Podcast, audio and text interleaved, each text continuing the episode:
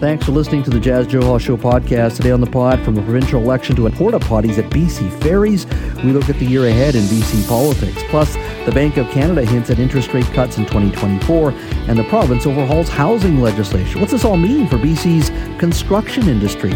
And why were once family friendly Mickey Mouse and Winnie the Pooh now being portrayed as serial killers? Rick Forchuk joins us to discuss why Disney characters may soon end up in slasher flicks. That's all next on the Jas Johal Show podcast. Now, I don't know about you, uh, but during the holiday uh, break, I uh, shut off the news. Uh, it was nice for me, and I'm a news junkie, as you all know, but I thought it was time to jump in a little bit and get a lay of the land in regards to politics, not only in our province, but in our country as well. Joining me now is Richard Zussman, Global BC's legislative reporter. Good afternoon, Richard. Happy New Year, Jas. Good Happy afternoon. New Year. And it's the real Richard Zussman, not a deep fake, which is good. Yeah, so, yeah, exactly. There we go. Try my deep fake voice on you and see how it went. All right. Well, there's like I've always been told you, you know, I love international news, but uh, all news is local, and that's what's most important. So let's start at the local level, and nothing more local than BC ferries. Uh, walk me through this story. I think you're working on this for tonight's news hour as well in regards to porta potties and BC ferries. Yeah, so some problems yesterday on the Queen of Cowichan between North Vancouver and Nanaimo. Around seven o'clock last night, one of the elevators went down, and then a second elevator went down. So all elevator service was stopped on the Queen of Cowichan, which meant for those with accessibility issues, they couldn't get from the car deck up to the upper deck. So BC Ferries jumped in pretty quickly here. You have to give them some credit. They got maintenance crews there to look at the elevator, but they also got porta potties delivered at around midnight. So this morning, for those traveling between uh, Nanaimo and North Van and back on the Queen of Cowichan, uh, for those with accessibility issues, so you can't get up and down those stairs, uh, the only option for bathroom was porta potty on that main car deck. Uh, one of the elevators is now fixed and operating, so they have solved that problem. But it's just a sign of some of the challenges we may continue to see on ferries vessels. CEO Nicolas Jimenez has acknowledged mm-hmm. that many of the vessels are, you know, at their best before date or beyond in terms of needing replacement. And that leads to all sorts of challenges. And often the elevator issues are tied to the fact that there's lots of vibration happening on the vessels as they sail and it causes challenges but it's also the fact that these vessels are getting older and we're going to see more challenges like elevator failures. We have seen some motor and mechanical failures. So there's a big ask from uh, BC Ferries to get more vessels on the fleet. It's going to cost a lot of money. They're already spending, Jas, hundreds of millions of dollars to upgrade and maintain the current vessels. So with growing populations, ridership going up, this continues to be something to watch, obviously, in terms of the mechanical challenges the ferries will have, all the way from, you know, having to use porta potties in some cases for those that can't use stairs, all the way to those canceled sailings that we've reported on uh, whenever they happen, especially uh, last year around Canada Day. We haven't, I don't think we've hit the moment where people say that's enough, but are we getting close between, uh, you know, at times not having enough staff uh, to run a ferry, mechanical issues? Uh, this is a porta potty issue here. Uh, I don't want to make too much of it, but I mean, are we reaching a point where, you know, somewhere along the way the public's going to say that's enough? and it seems to me that we're getting pretty close yeah, for so many British Columbians on ferries, we can't say it's enough because they are the mode of transportation that people rely on to get between the island and the mainland. And people need to have that service working. So for those people who are impacted, it's already enough is enough. That, you know, any delay causes challenges with making important medical appointments, with catching flights on the other side of the water, those types of challenges. The issue, though, is you know who's responsible here. CEO Nicolas Jimenez is new to this job. He the BC Ferries last year broke records for the number of people they hired, and in a situation like this, Jas, I believe that it's a changed mentality for ferries that they are quicker to react to problems. The problem is we are seeing more and more problems occur. So there's going to be a lot of pressure on Nicolas Jimenez over the next year to show the work's being done at ferries, to hire more staff to manage that side of things but also that preemptive maintenance is happening to ensure that we prevent these types of mechanical issues. And, you know, is this, it, it impacts a lot of people, you know, millions of sailing, you know, millions of people travel every year on the BC ferry system. So there, there are a lot of people here that uh, can be impacted, and and that's why you know it matters in terms of how both ferries and the province reacts to these issues on board. Uh, let, us touch on another issue, and that's with the BC United. Kevin Falcon was uh, on colleague uh, Mike Smith's show today talking about a cell phone ban. I actually talked about this when I was in MLA and was doing some work on it. Um, obviously, we have more uh, research now being provided to educators, uh, to elected officials as well. Huge issue in the United States, where I think there's like 33 states now suing um, social media companies, big tech, about the impact uh, cell phones and particularly social media are having on kids. Here's Kevin Falcon uh, on the Mike Smith show earlier today talking about banning cell phones in British Columbia.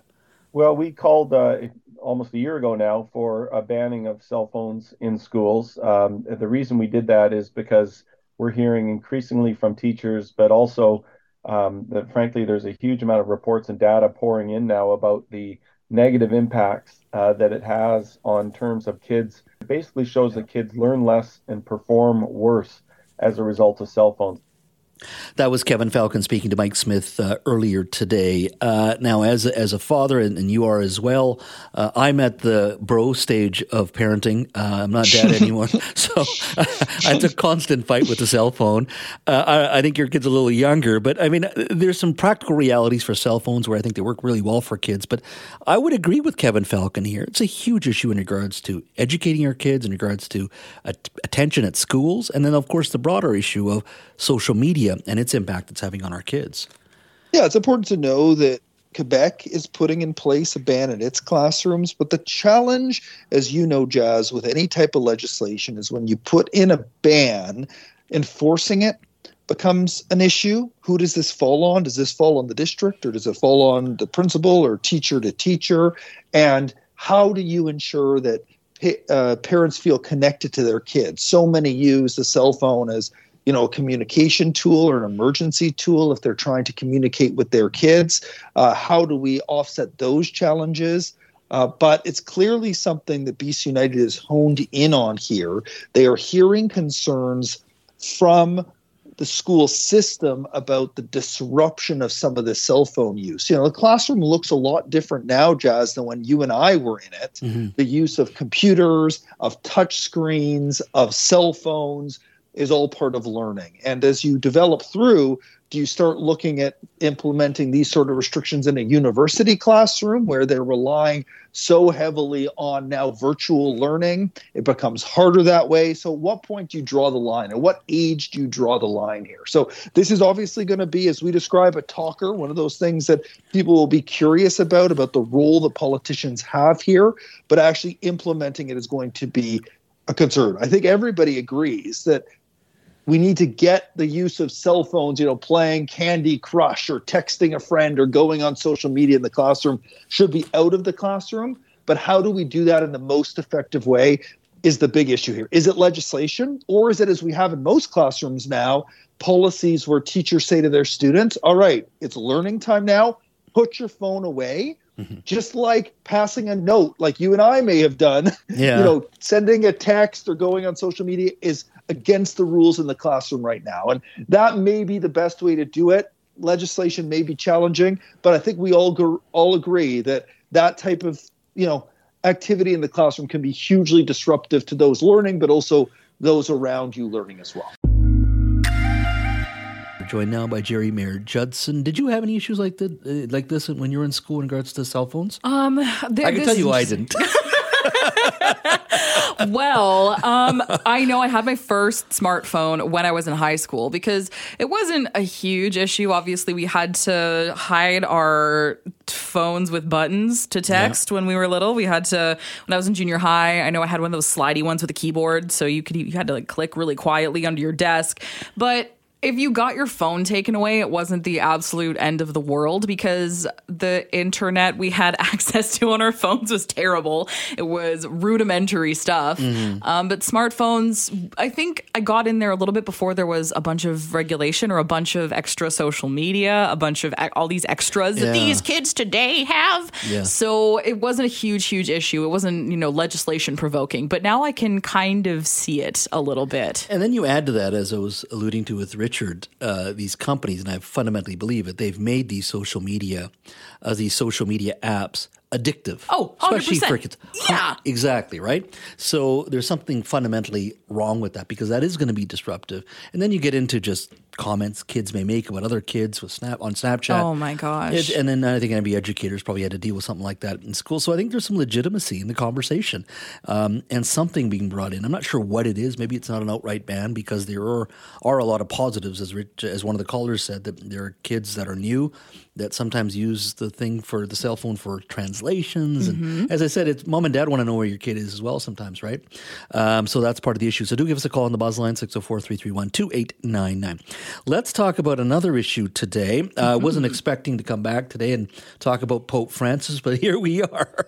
and I thought he was on kind of a good jag because he has been vocal in in in more of a progressive way than any pope that I've seen in my lifetime. I come from the cat well, not come from the church per se, but I went to Catholic school for 13 years, so I was plugged in to what's been going on at the Vatican a little bit, and I was rah rah Pope Francis. I thought he's pretty progressive, especially you know same sex unions can, with a lot of caveats and hedges, can be blessed. That's really interesting. Um, I guess transgender people can be baptized. That's very interesting and new.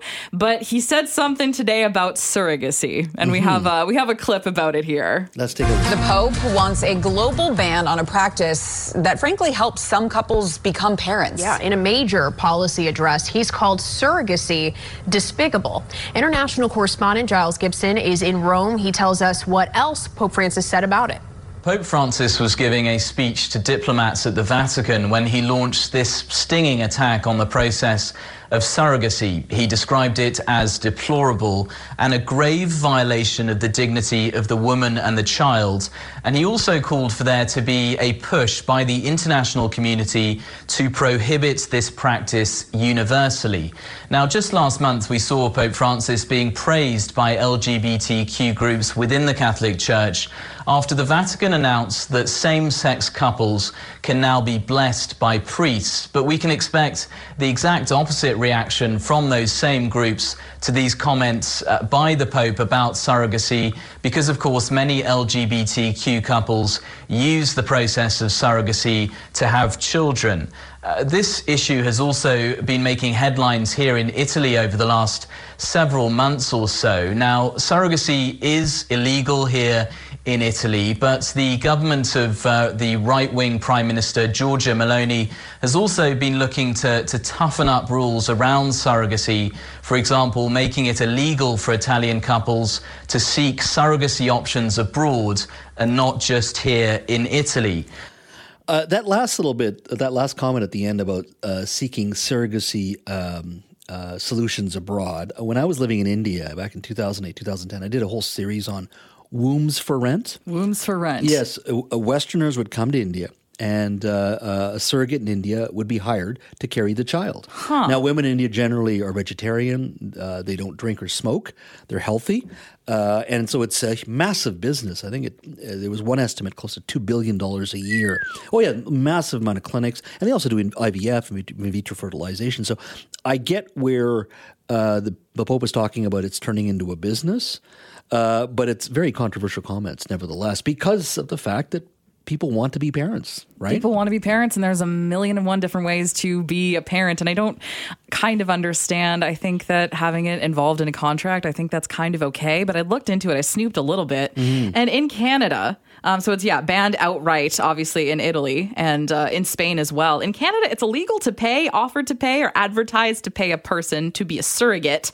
Surrogacy itself is not banned as long as it's altruistic. So I would wonder Yeah, how that- he would feel about altruistic surrogacy. they- well, there's it's also great. That's the, the way you've described it tells you there's a huge gray market out there. Oh, right? yeah, big time. Right, and even in the case of India, I remember it was one case where a couple were uh, uh, had hired somebody.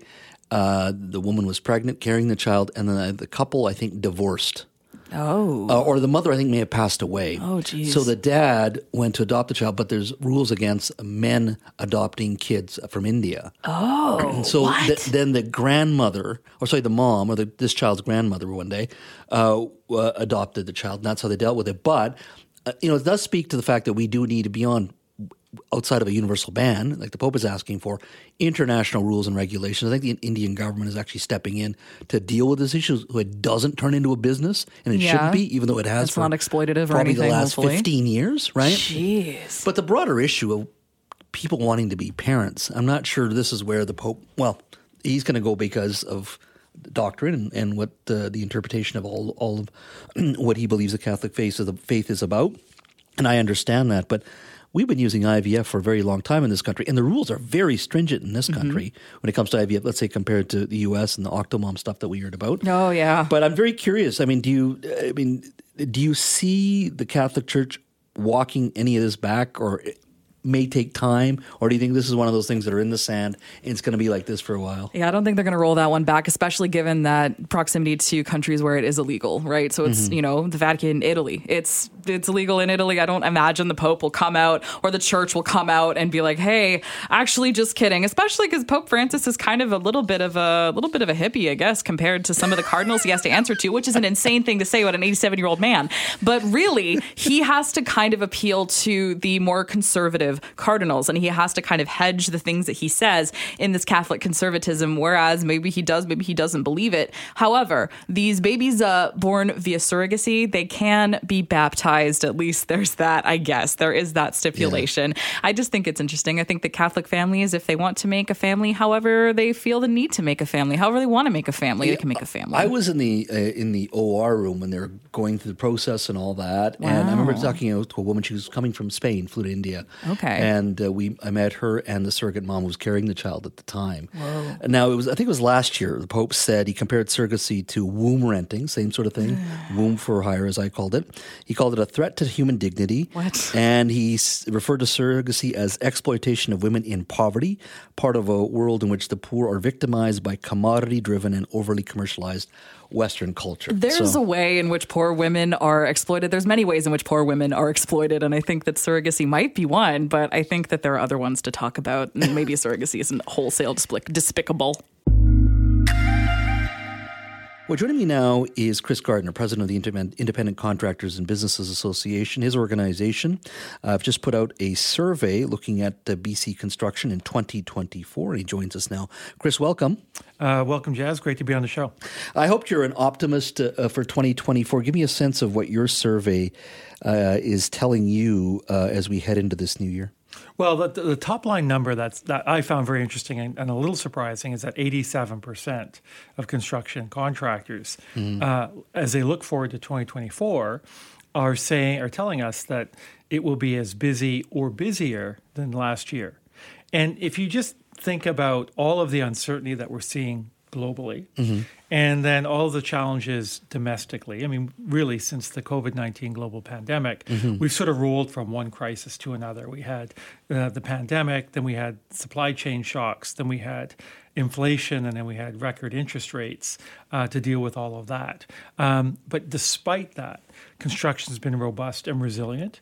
And so there's more optimism in the sector than I would have thought. And that's good news. It means there's opportunities, jobs, uh, and investment still happening. And, and- but how much of that do you think is just based on, hey, interest rates are coming down this year?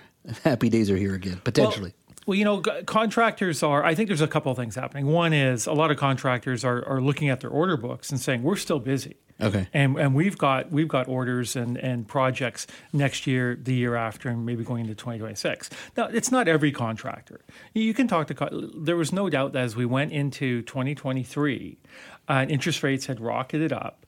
Um, there were developers and builders saying, "Well, we're not sure we can make these projects are viable anymore," and they started to postpone and delay uh, projects. And so some contractors were looking at their order books starting to shrink. But generally across the sector, the view is that there's a positive outlook. It remains resilient. And it's about 10% of our economy across the country and in British mm-hmm. Columbia. So, this is an important part of our economy. And in British Columbia, about 250,000 men and women work in construction. Those are, are, are people are supporting families and communities.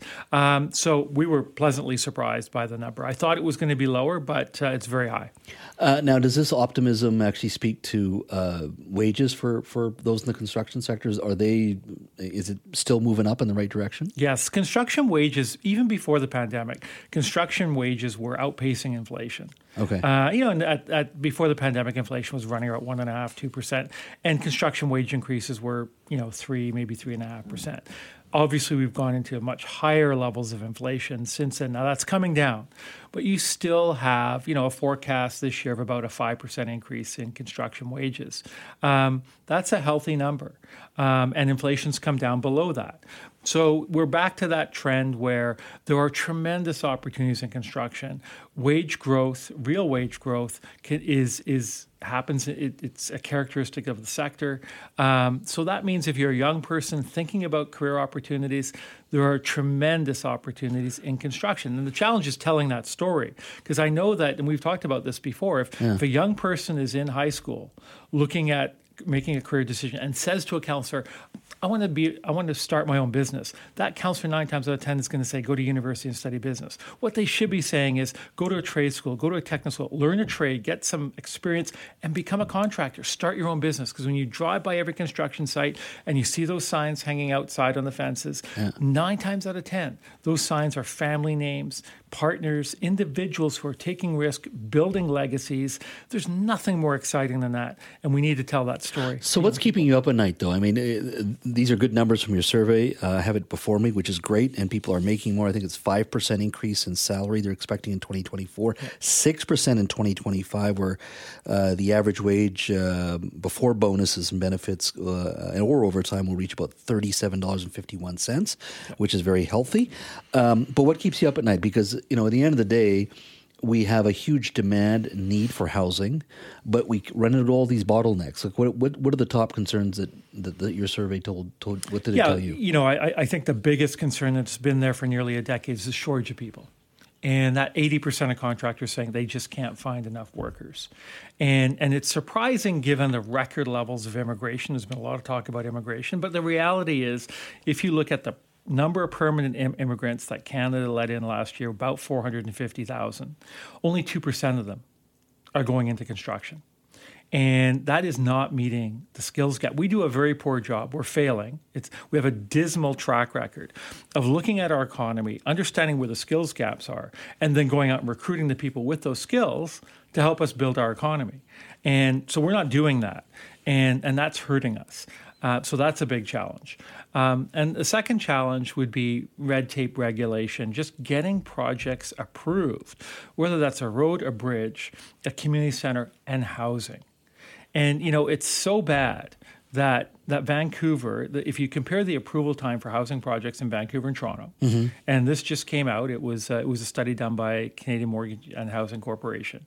It's four times as long in Vancouver and Toronto than in other major centers. In um, Canada or North America? In in Canada. Okay. Um, so that tells you, you know, we've got local governments that aren't approving uh, projects fast enough. We've got local governments layering on fees. Uh, and then we've got a lot of finger pointing with, between you know, the federal government, the province, city hall saying you're not doing enough, you're downloading this. But at the end of the day, um, if, if, if you take the view that we are in that that affordability, the Bank of Canada's Housing Affordability Index, is the worst it's been since 1982. So if we if we everyone accepts the fact that we're in the middle of a crisis, but we don't have the three levels of government really working together and sitting down and trying to work with the private sector as if it was the crisis that it really is. And so that is that is a big part of the problem. Uh, I'm very curious. Uh, without getting into the specifics of the legislation, or you can if you want, but the, the, the provincial housing legislation that was introduced, many have called it very far reaching mm-hmm. uh, and could have a significant impact on housing, a positive impact over the longer term. It's a generational housing uh, legislation, some would argue. Uh, but then the rubber hits the road uh, on some of the issues that you, have talked mm-hmm. about uh, in regards to labor, in regards to construction, in regards to uh, just costs, in regards to simple things it's just sewer pipes and getting them in yeah. and all those types of things. Your overall thoughts on this housing legislation when you heard it, what went through your mind? Because you you have to deal with the nitty gritty of the labor, the, yeah. the cost, all that stuff. Um, is this actually doable beyond just the aspirational nature of the, the document, the legislation? Can we actually deliver on this stuff in your mind? I, I, think where we are is that elected officials at all three levels of government have finally realized that the public is crying out for action and that there are families and young families who are looking who can't get into the housing market. So finally the light goes off. And then the, now what's happening is this, this rapid fire response. Some of the things may be effective. We'll have to wait and see. But some of the things are actually not going to do make one iota difference. And I'll, I'll, just point out a few things that are not okay. going to be helpful. One is the federal government saying they're going to come up with common designs for a whole bunch of different housing options and that make them available to builders. So I can tell you right now that the challenge we have in getting projects permanent approved aren't aren't because you know it's taking too long to design the home. Um, that is not it's not practical. It's not going to work. It's a waste of time and money. Um, so other things could be helpful. So the idea that we're going to uh, try and fast track and and um, and and you know in third reading in, in municipalities mm-hmm. do away with the public hearing process and i have been to a lot of public hearings uh, to speak on behalf of housing projects community facilities and i can tell you that nine times out of ten and and and you know surveys will show this everybody accepts density and change and growth, except if it's in their neighborhood. And as soon as it's in their neighborhood, then all of a sudden it's traffic, it's noise, it's views, it's character of the neighborhood. And the reality is, if you live in a city, cities are dynamic, uh, dynamic places to live. Density is just a natural part of living in a city. If you don't accept density in a city, well, where are you going to have density? Um, so I, I, think some of those initiatives uh, will be helpful. I think the flippant response that sometimes you hear elected officials say, well, the private sector isn't meeting uh, uh, the, the demand. So we're just going to magically, the government's going to take control and start building housing. Well, that's not going to work. Um, and that's, that's just reflects a lack of understanding of what's really happening in the marketplace. And what's really happening is the private sector is hamstrung by the costs, the fees, and the rules and regulations that prevent them from building and, and getting projects approved in a timely fashion.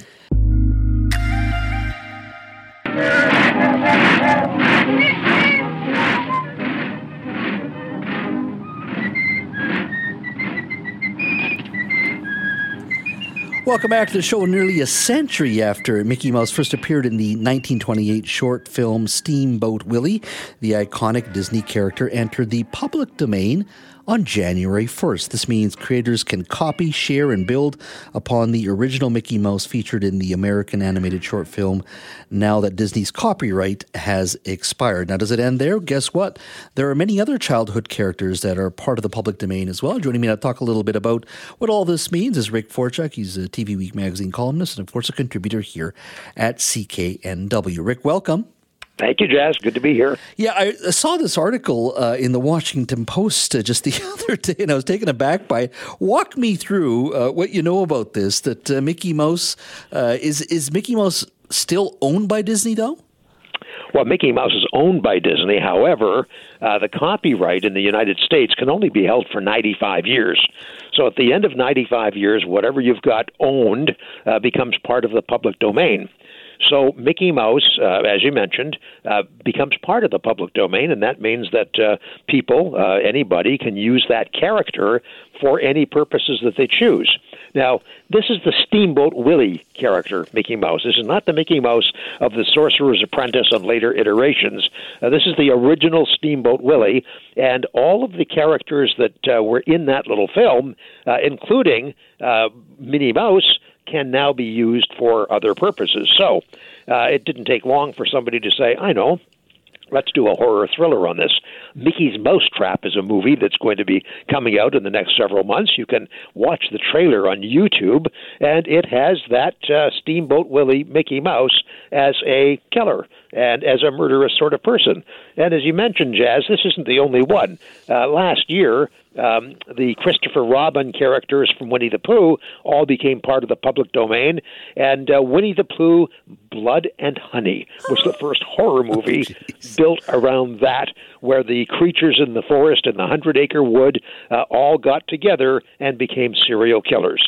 So, uh, you know, it's the notoriety, I guess, and um, people are going to want to see what this is all about, uh, going to try it out, see what it's like, and I think there's more yet to come for sure, Jas. So, is is it is it? Do you think it's going to be more of a focus on uh, sort of the the horror genre, or do you think we'll see other sort of elements within enter- entertainment sort of uh, focus on Steamboat Willie? Yeah, I think it will eventually be other entertainment elements, but initially, the horror genre is the one that jars one the most. It gets us going, gets our blood going, and saying, "How can they do that?" With I have to see what they've done to Mickey Mouse. I have to see what they've done with Winnie the Pooh. In the Winnie the Pooh one, Blood and Honey, uh, it's really quite uh, dramatic in that um, the forest animals, um, in a in a problem with food, decide to eat Eeyore, and that's where it all begins. It can become cannibals. So it's. Uh, not my cup of gruel, but for sure, uh, there are going to be people that are going to say, "We just have to see this jazz." Do you think it it dilutes um, uh, and harms the, the the sort of the aura that Disney has built around its characters. I know one could argue and slough this off, hey, it's just a horror flick. But, you know, if you, you do this over a few years with other horror films, with Winnie the Pooh, uh, Mickey Mouse, Minnie Mouse, you throw in, uh, you know, one would argue even uh, video games that could be, uh, you know, with a lot of mm-hmm. gore. Uh, I was also reading that you can now get married behind that Steamboat Willie character at a Las Vegas chapel now as well, pay $250 or so. I mean, do you think that this will dilute all the hard hard work that Disney and other marketers have put into these characters? Well, I think it does, and I think it will. Uh, Walt Disney was scrupulous about uh, the way he built his business, and he was so concerned about everything. When when Disneyland opened, the first theme park of this nature, uh, he had a commitment to have it the cleanest place in America, and it is, and it was. Uh, now, when you have a serial killer uh, in Mickey's Mousetrap, that does kind of taint the overall image, and um, that for sure, uh, there'll be people over time that don't remember the original pure Disneyland and Walt Disney. But for a while, it's going to be a challenge, I think, for the organization because it does really relish and protect its characters. And uh, there'll be more of this to come, Jas. Yeah, I was just reading in Variety that. Uh, uh, I think it's Steven LaMorte who uh, wrote the, or sorry, not wrote, uh, uh, produced the, the movie The Mean One, which is Grinch inspired.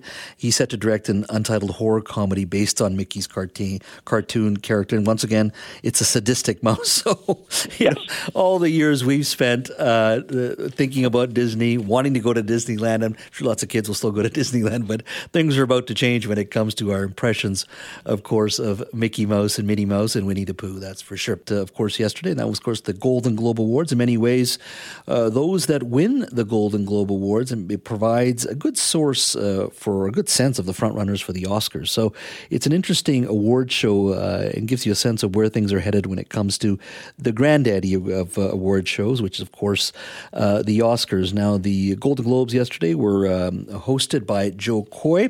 and look, it's never easy being an MC at these big, high profile events. I'm already saying saying that, look, a lot of his jokes uh, f- uh, fell flat. Take a listen. Slow down. I wrote some of these, and they're the ones you're laughing at. The key moment in Barbie is when she goes from perfect beauty to bad breath, cellulite, and flat feet. Ah, or what casting directors call character actor. some I wrote, some other people wrote. Robert De Niro's here. Yo, I got the gig 10 days ago. You want a perfect monologue? Yo, shut up. You got, you're kidding me, right? Oh, that was uh, a bit tough, boy. I'll tell you that much. Miss, Miss uh, Ricky Gervais, that's for sure. Rick, uh, your thoughts, first of all, overall on the show and, and how it went. Well, I, yeah, I thought uh, that the uh, emceeing was disastrous. It was just dreadful. Jo Koy did not do a good job. He didn't do his homework. Uh, he tried to make the excuse that he'd only gotten the gig about 10 days ago. He didn't have time to properly write and properly prepare for it. Uh, but even that which he prepared uh, didn't work. Most of the jokes, as you said, fell flat. Uh, interesting, though, that um, the ratings were 9.4 million people watching it, hmm. which is up 50% from last year. So it's a huge bump up. Now, did we want to see the stars or did we want to see Jo Koy? I suspect we wanted to see the booze fest that the Golden Globes always are, yeah. and uh, people having a good time, and they they did all of that. a little bit of sarcasm. Robert Downey Jr. in his little acceptance speech was just exceptional, uh, taking a few shots at all of the right people, including the Golden Globes themselves, uh, using the word, instead of saying journalists, uh, who the Golden Globe people are, the voters, he said journalists, as if to say so called journalists erstwhile journalists. You're not real journalists. Yeah. And that's always been the thing in the background that the Golden Globe people scattered throughout the world, very few from North America, are really not the kinds of people that have the background to be able to making these choices. But um, all of that said, um, it was interesting. I liked watching it. It was long. Uh, it was um, okay uh, in terms of who won what you can't fault those things. I mean, they are what they are. And uh, are they precursors to the Oscars? Well, it'll be interesting this year because um, in previous years, when you take a, a, an accumulation of all of the people that won Golden Globes and then compare that uh, in the years following to who won the Oscars, it's 50 50. You know, half the time the person that got the Golden Globe got the Oscar, and the other half they did not. So it's not a real, uh, real uh, predictor of the future. But uh, Oppenheimer, I think that'll be a big Oscar picture, and it was a big picture at the Golden Globes. And um, Lily Gladstone for Killers of the Flower Moon winning Best Female Actor in a Film. That's sensational. I hope she has a chance at the Oscars as well. So overall, uh, I I liked it. I like award shows anyway. I'm a bit of a, a, a guy that way. I've been in that room where they do the Golden Globes in the uh, Beverly Hilton, and uh, it's a great place. Great uh, great stuff happens there the the the story, the um, uh, feature itself, the program itself, it was okay. It was just okay. Again, I go back to Jo Koy. That was a disaster, and it's too bad that that happened. Do you, do, do you think uh, the award show, not all of them, but th- these types of shows, Golden Globes being one of them, that inevitably they're on their way out? Uh, yes, their numbers went up by fifty percent, uh, only because I was just doing a simple check around the office, and yes, lots of millennials here. Uh, I'm not a millennial; I'm older, but even myself, I you know got the details the next morning on social media. I was busy watching football. Uh, and do you think somewhere along the way that that you know some of these award shows just are, are on their way out? Yeah, they've been in decline for a long time. Uh, this bump up for the Golden Globes was largely just curiosity because they've been through so much. Uh, we missed a couple of years of Golden Globes because uh, the networks refused to air them because of all of the political issues around them. So um, I think that uh, the whole genre has been in decline, Jas, and I think it'll continue. And you put your finger right on it. It's social media. Anybody can have a look at the highlights uh, after the show. You can, in 25 or 30 minutes, see all the best stuff and all the worst stuff, and you're good to go. You don't have to spend three hours in front of the TV. So uh, yeah, I think they're on the way out. Uh, do you sense uh, the, the, the movie business itself? Uh, there, there are better days ahead, or do you think at the end of the day, you know, we will probably see you know good movies, of course. Still, we're still going to go to the theaters, but it's going to be a, a, a, type of event where we may only go once or twice a year now, rather than five or six times a year, and that, that in many ways, then of course goes downstream in our interests in, in the award shows and everything else along the way? Well, it's a good question, and I think the uh, the movie business in general uh, recognizes that and is really working uh, with such things as the Barbie movie and the Taylor Swift Eras tour, uh, really working to get a younger group of people into theaters, people who are kind of non-traditional moviegoers, because that's truly the next generation. So if they can get them hooked when they're in their teens and preteens, there's a good chance they'll stick it out as adults and continue to, to do that. And uh, they have to be careful not to alienate all of the older folks, but um, I think that uh, the movies still have a great future, and there are still films that need to be seen on a big screen in a dark room with like-minded people. So I think uh, we're going to be a healthy industry yet for a while, Jas. Uh, your thoughts on? Uh, I'm curious. I don't. I want to, and I won't hold you to this, but uh, what are the one or two front runners for you in regards to movie of the year?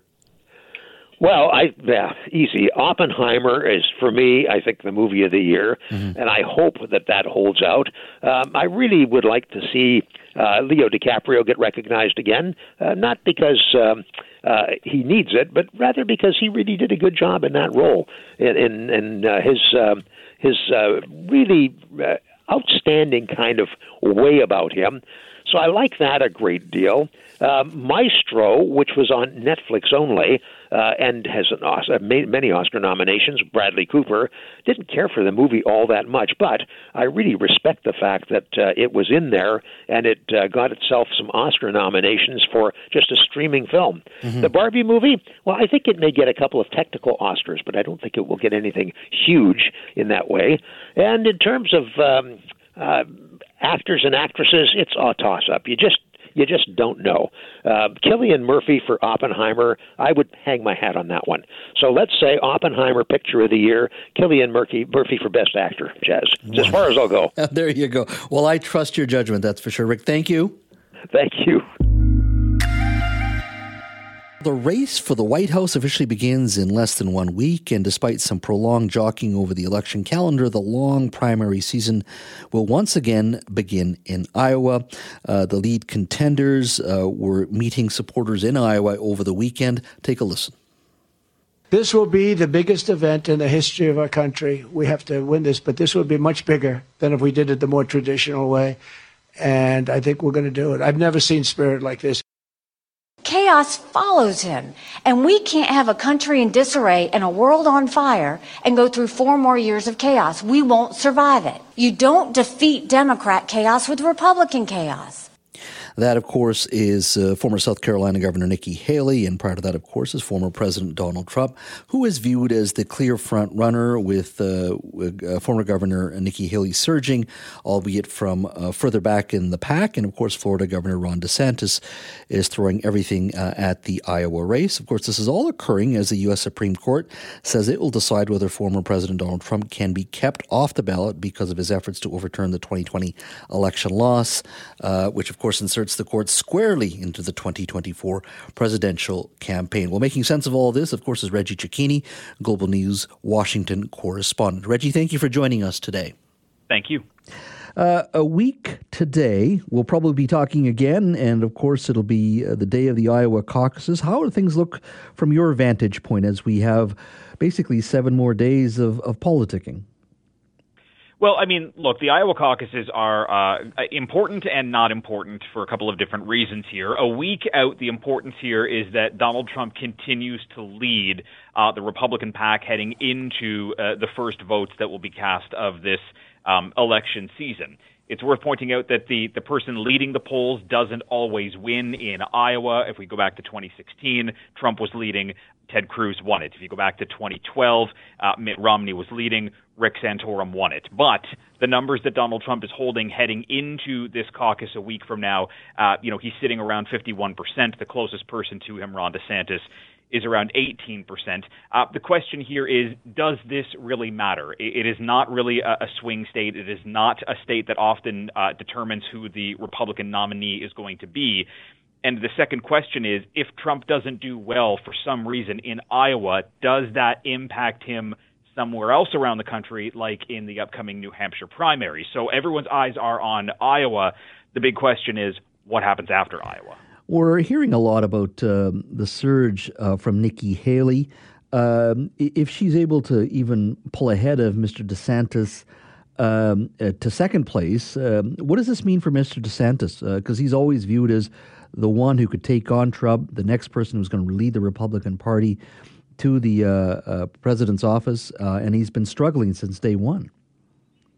Sure, uh, he has been. I mean, look, Ron DeSantis, um, Florida Governor Ron DeSantis, has poured millions upon millions of dollars um, into Iowa in advertising, in a campaign staff uh, to be able to go out and and door knock. He has crisscrossed that state, and in fact, he has spent more time in Iowa than in any other state around the country since his campaign started probably with the exception um, of, of Florida.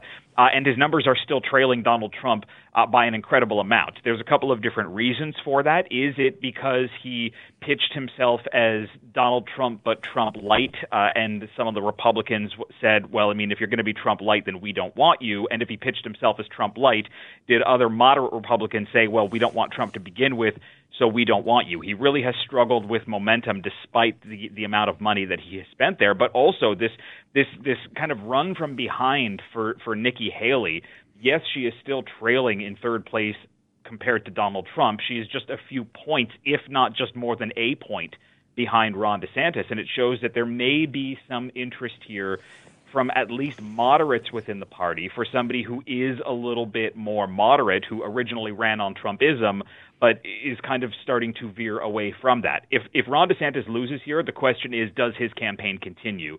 Uh, because he has made almost no ground in New Hampshire, and if he doesn't have Iowa behind him, even if he comes in second to Trump, the question is, how far behind Trump does he come in second? If it's too much, this could spell the end. Uh, is there a sense of why Donald Trump has such a hold on on party membership? I mean, it, it's a question that we can go back to, to 2015. This was this was a presidential candidate long before he was president who was entering the race with significant numbers of controversies surrounding him. Those controversies stuck with him through his presidency. Ultimately, wound up in his loss that he contested in 2020. But the message that that the system is rigged, the message that he is uh, he is kind of um, a, a bullseye for for Democratic investigations. Um, the people in his base feel that he has been done wrong, uh, and they like what he has to say, even though he doesn't really have a lot to show for what he has to say. Um, and and and that kind of that that idea of Trumpism still being so strong around this country, regardless of who's the one at the top that's espousing it, um, it really does resonate with a good number of people around the Republican Party. The question to to ask here, Jas, is on election day. I mean, Trump is going in with 51% support there is concern in the Trump party because we don't know if everybody who's supporting him is actually going to go out to caucus, um, and and there is a bit of fear amongst the Trump insiders within his team that if people don't come out to vote because they say, well, look, I'm going to support him in the general anyways, I don't need to support him in Iowa, a poor performance could impact him down the road along with a series of uh, of of, of uh, legal challenges. Mm-hmm. Um, but his hold is strong, and his hold continues to be strong. Uh, you mentioning legal challenges. Uh, has there been any talk as to what people think may happen? Uh, moving forward, uh, because Mr. Trump um, is already dealing with challenges in Colorado and I believe in Maine as well. And the Supreme Court of, of the United States is now probably going to have to step in and at least rule on some of this. Um, is there any worry that uh, this could have an impact on Mr. Trump if if if uh, if uh, things continue the way they are, particularly after Colorado uh, said what they said and Maine had said what they had to say in regards to not being able to run? Yeah, I mean, look. Not only is it these these questions of can he run on the ballot. I mean, Donald Trump a week out from this this this caucus in Iowa, even if you ignore what's happening in Colorado and Maine. On Tuesday, he has a court hearing to find out whether or not he has blanket immunity for for you know charges for things that happened while he was in office, up to and including January 6th and election subversion. And on this coming Thursday, he'll be in New York City uh, as closing arguments begin in the New York City civil case against uh, Trump and, and his business practices. So, I mean, look, Trump heading into Iowa after having come out of two separate courtrooms for two separate cases, that is I mean, it's weird. It, we, we don't see that in this country, but um, it's not impacting him. It's not impacting his ability to run. It may impact his calendar down the road, mm-hmm. uh, but he's still uh, he's still making money off of this. He is still fundraising off of this. He is still getting the support from his base, who says, "Look at the targets that they are putting on Donald Trump." Um, you know, legal circumstances or not, he has learned how to use the system in his best defense, uh, and the numbers, at least in the polls to now, are showing that that he knows what he's doing. Uh, tough question to answer. My final one to you: What do you think Canadians should make from all of this? The conversation with Mr. Trump, whether you work in the auto industry in Ontario, the forest industry here in British Columbia, and many other industries, many other sectors. What should we take from this conversation uh, in the United States over the next ten months or so? I, I mean, look, there's a lot that can be put into what could happen uh, over the next 10 months. I mean, look, it's, it's one week to Iowa. Uh, tomorrow is 10 months to the election, and then Wednesday is the day after the election, and we don't know what's going to happen. If it's a, if it's a Joe Biden victory, if the Democrats continue to be in the White House, we'll continue to see Canada and U.S. roll their relationship along as they have been for the last X number of years. If this winds up being a Trump presidency, um, you know, do we wind up in situations where trade uh, becomes uh, a bargaining chip for for Donald Trump again. I mean, look at the trade matters that that came up uh, during NAFTA negotiations. Look at the trade issues that came up between the United States and China that really still haven't been figured out, uh, despite the fact that Trump has been out of office uh, for so many years. You know, I think it's too early to speculate. You know, whether it's going to be some kind of doom and gloom scenario uh, the day after the election, regardless of who has won it. But what happens in the United States can have a spillover effect to other countries around the world who still sometimes look at the U.S. as this beacon of light for how to move forward with democracy. So whether it's simply bilateral relations or, or trade or how you know election and election integrity is carried forward, um, what happens in the United States matters. Uh, and for people who say, well, look, you know, we don't live in the U.S., you know, we'll just focus on what's happening in Ottawa. Uh, this is a close relationship. It's the longest undefended border in the world, and the two countries rely on each other. So whoever is in the White House um, can have a significant impact in what happens in Canada. Reggie, as always, thanks for your time. Appreciate it. When it comes to policies tackling the challenges of artificial intelligence and deepfakes uh, and their potential on political campaign, lawmakers uh, in the U.S. are still staring at a blank screen. Just three states in the U.S. enacted laws related to those rapidly growing policy areas in 2023, even as the size, scale, and potential threats that AI and deepfakes can pose uh, come into clearer view throughout the, the, this year. Now, take a listen to deepfakes of President Barack Obama and President, uh, President Joe Biden. Take a listen. We're entering an era in which our enemies can make it look like anyone is saying anything at any point in time, even if they would never say those things. Our great national anthem, Baby Shark, doo doo doo doo doo doo, Baby Shark, doo doo doo doo doo, Baby Shark. Now, of course, uh, the uh, last clip there was uh, somebody having fun with uh, Joe Biden's voice. Uh, in fact, if you look at the video, looks very much like the president and the former president as well. And those uh, particular deep fakes are many years old now, probably seven, eight years old in the case of President Obama. You could imagine how accurate they are becoming in 2024. We're joining us now to talk a little bit about deep fakes and democracy is Jesse Miller, social media expert and founder of Mediated Reality. Jesse, Jesse, thank you for joining us. Thank you for having me, Jas. Uh, how concerned are you uh, about deepfakes uh, and elections?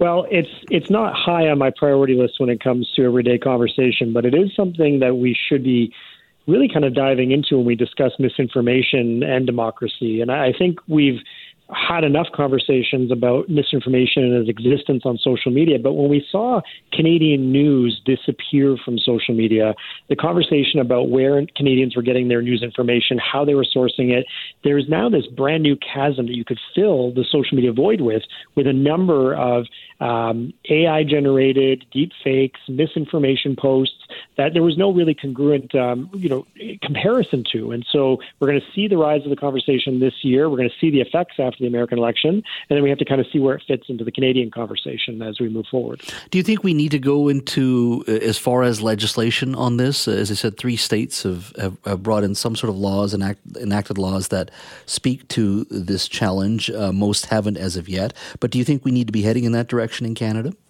We, we definitely do when it comes to misinformation, especially information that is purposely planted to skew elections. And I think what we see when it comes to conversations with individuals is, yeah, we all have our, our, our slate when it comes to the political uh, silo that we might look for our validations from, and we look for our, our conversations in our communities. But I would rather be in an uncomfortable space looking at all of the sides than I would be in an affirmed space and only subscribing to misinformation. So if we saw legislation, especially in Canada, at a federal level that's introduced to make sure that content that is being produced and shared has factual information in it and has to be held accountable to the individuals who are creating it, that would only give us a little bit more of an edge compared to the United States, where each state would have to put in some form of legislation. And even then, the voters themselves don't necessarily care if it's misinformation as long as it affirms what they're looking for. Hmm. Uh, in in the case of of deepfakes here in Canada, do you think a disclaimer would be enough, or is it a case of an outright ban? Like you could, you know, some would say, "Look, I don't care if it's fake. It may just re- reinforce uh, what my views are, and maybe that's all I ask for. That's all I want, and I'm okay with that." Is it a case of every one of these, let's say, comment from uh, our premier, and if it's a deep fake, at least there be a disclaimer that's saying this is a deep fake. Is that all that will be required in your mind, or do you think it's a question of just banning it and, and there be heavy penalties for those who do get involved in this type of work? Well, I think there's two levels there, Jas. One, it's important to recognize that we see already kind of clarification on social media posts that indicate that information is, in fact, um, you know, misinformation or infactual. But we also see people who just don't care. They they say, oh no, this is part of the bigger scheme. And so we do definitely do have a huge gap when it comes to media literacy and individuals understanding that digital content that lands in front of them may actually have no valid source at all. So uh, legally in the United States, I mean, we see the laws in place, but they're toothless. I mean, it's not illegal to lie in a political ad. So disclaimers would be good if individuals are looking to find information that is in fact factual and and backed up by sourcing. They have to have value in those sourcing as well, and say who is this information coming from, and do I value it? Mm-hmm. Uh, this election, as we head into a 2024 provincial election, a U.S. election, uh, and probably a few months after in 2025 a federal election, you compare that to four years ago, even or even eight years ago. Probably four years ago might be the best way to do this.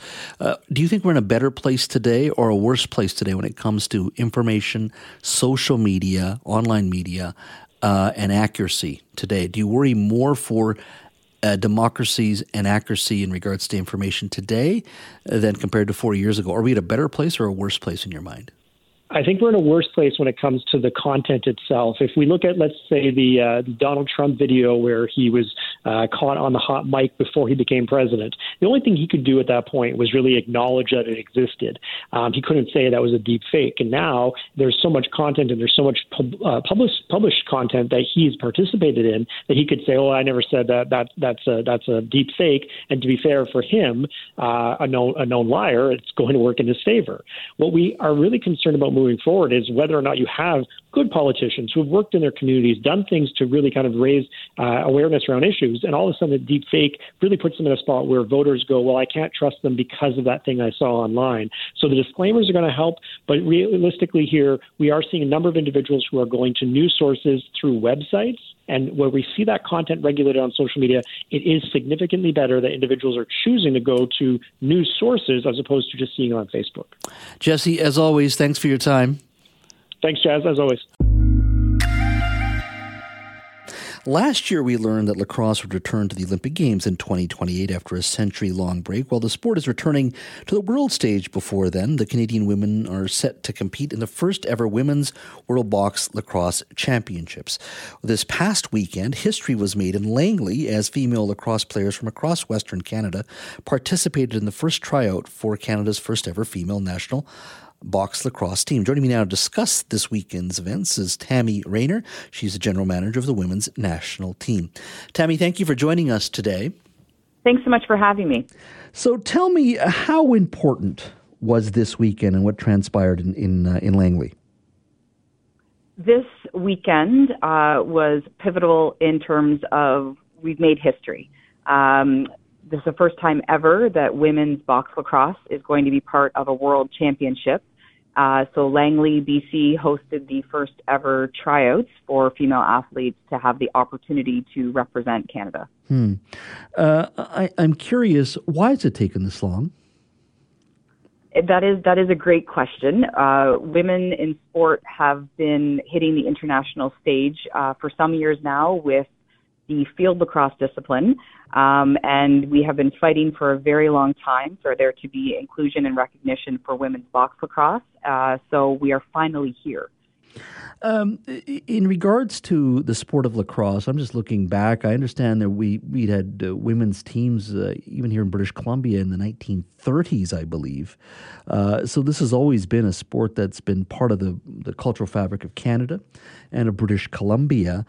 Um, it, speak to me a little bit about where the sport not just fell off perhaps may not be the right word but certainly where the challenges lay where we're once again where you you and your your colleagues are once again helping this sport rise. Yeah certainly uh, all the way back into the you know some of the women's teams in the 70s and i go to the 70s because that's when some of my coaches um, first played and i first knew about uh, box lacrosse. And so they've been fighting for as i mentioned just a really long time to have this sort of grow. Um, and they've done an excellent job laying the foundation and growing the game and getting more females involved in box lacrosse. And, um, you know, they used to go just a little bit from town to town, sort of uh, having competition and, and games against one another. And now it's grown um, across the country, and certainly in many of our, our even our smaller provinces have have great numbers coming forward to uh, like I said, have the opportunity to represent uh, Canada. So it has taken a really long time, and there have been a remarkable group of many women, uh, including especially Michelle Boyer from BC herself, mm-hmm. um, who has done is very pivotal in terms of, of hitting the international stage uh, with World Lacrosse and, and having this be recognized as a world event. Uh, in your mind, uh, moving forward, um, you know, you've, you've, reached a certain level. We're talking about a very historic event uh, that occurred yesterday in Langley. Um, what are the next set of challenges that you see? Because you know the sport very well. There's the on the ground realities of just picking your players and training them and, and providing them uh, the capacity to grow uh, and to build, but there's also the corporate side, there's the sponsorship side. Uh, if you were to look into your crystal ball over the next two to five years, what are some of the challenges and hurdles that you see uh, to grow the sport, especially with women's lacrosse in this country? I think at the grassroots level, this sport is very reasonable in terms of cost to play. Mm-hmm. Uh, it doesn't, you know, there's there's very little equipment that is required. Um, there is some, obviously, in box lacrosse uh, little to no equipment involved in field lacrosse as well as the sixes discipline.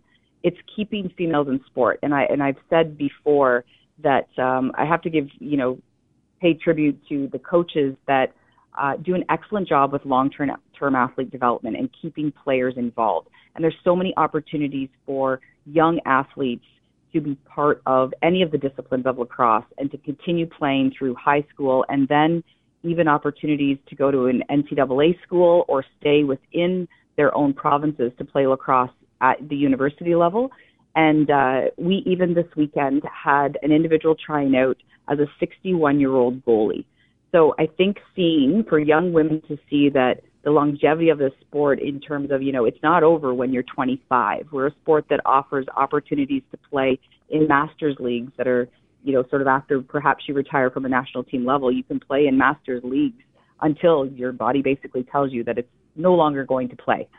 Um, it, in terms of some some of the obstacles, will definitely be the financial piece of um, just gaining gaining more opportunity for travel uh, with teams. Uh, right now, our athletes um, at, at tryout stages they do pay out of pocket to come to the tryouts, and then as soon as they've been named to a smaller group, uh, then that's funded by our national governing body, which is Lacrosse Canada.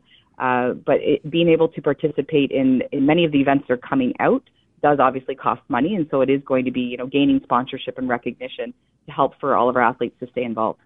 Uh, in your mind, as as an executive, as somebody who's also uh, you know in charge of the women's national team, uh, is there are there sort of examples or perhaps lessons from uh, professional women's hockey, which has just launched in uh, in Canada? You have the WNBA as well. You've seen interesting work uh, and and growth, and still women fighting for their right rightful place. You see that in women's soccer that we in the last year and two.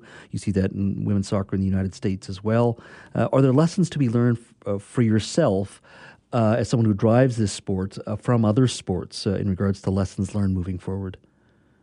Absolutely, I think learning from um, learning from and working together with women in other sports so that we can continue to forge ahead. And uh, it, it is about recognition and sponsorship, and um, just in terms of having the financial means to be able to have more women stay involved in the sport.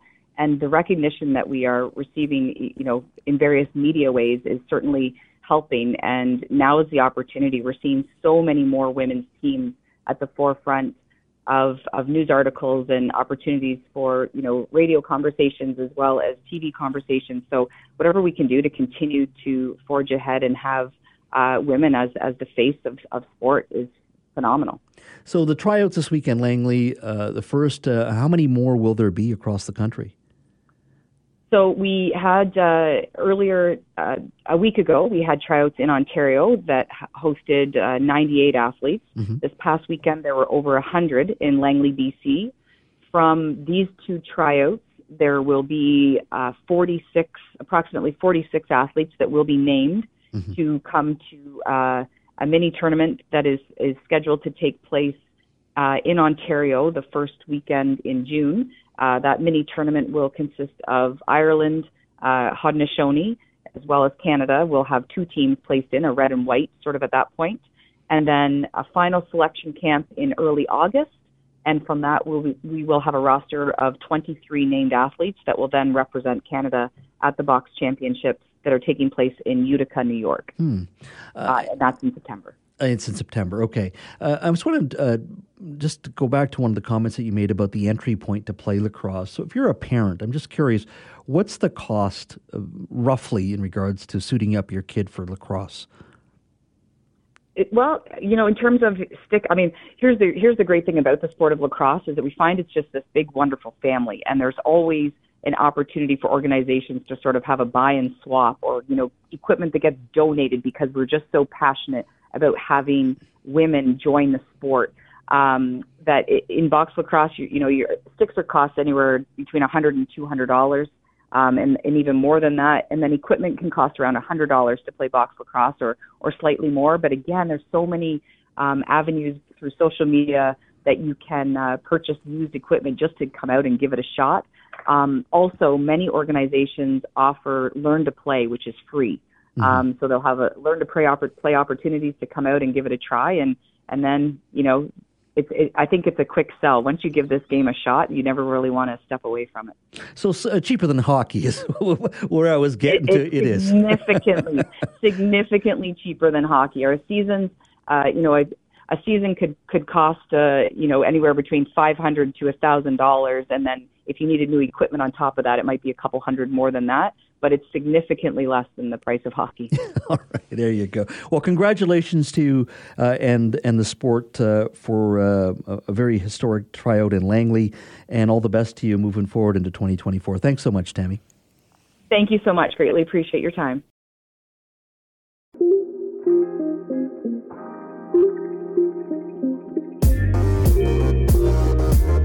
Thanks for listening to the Jas Johal Show podcast. Don't forget to subscribe to the show on Apple or Google Podcasts, Spotify, or wherever you get your podcasts. You can always listen to the Jas Johal Show live Monday to Friday from 3 to 6 p.m. on 980 CKNW and connect with me on Twitter at Jas Johal BC. Talk to you next time.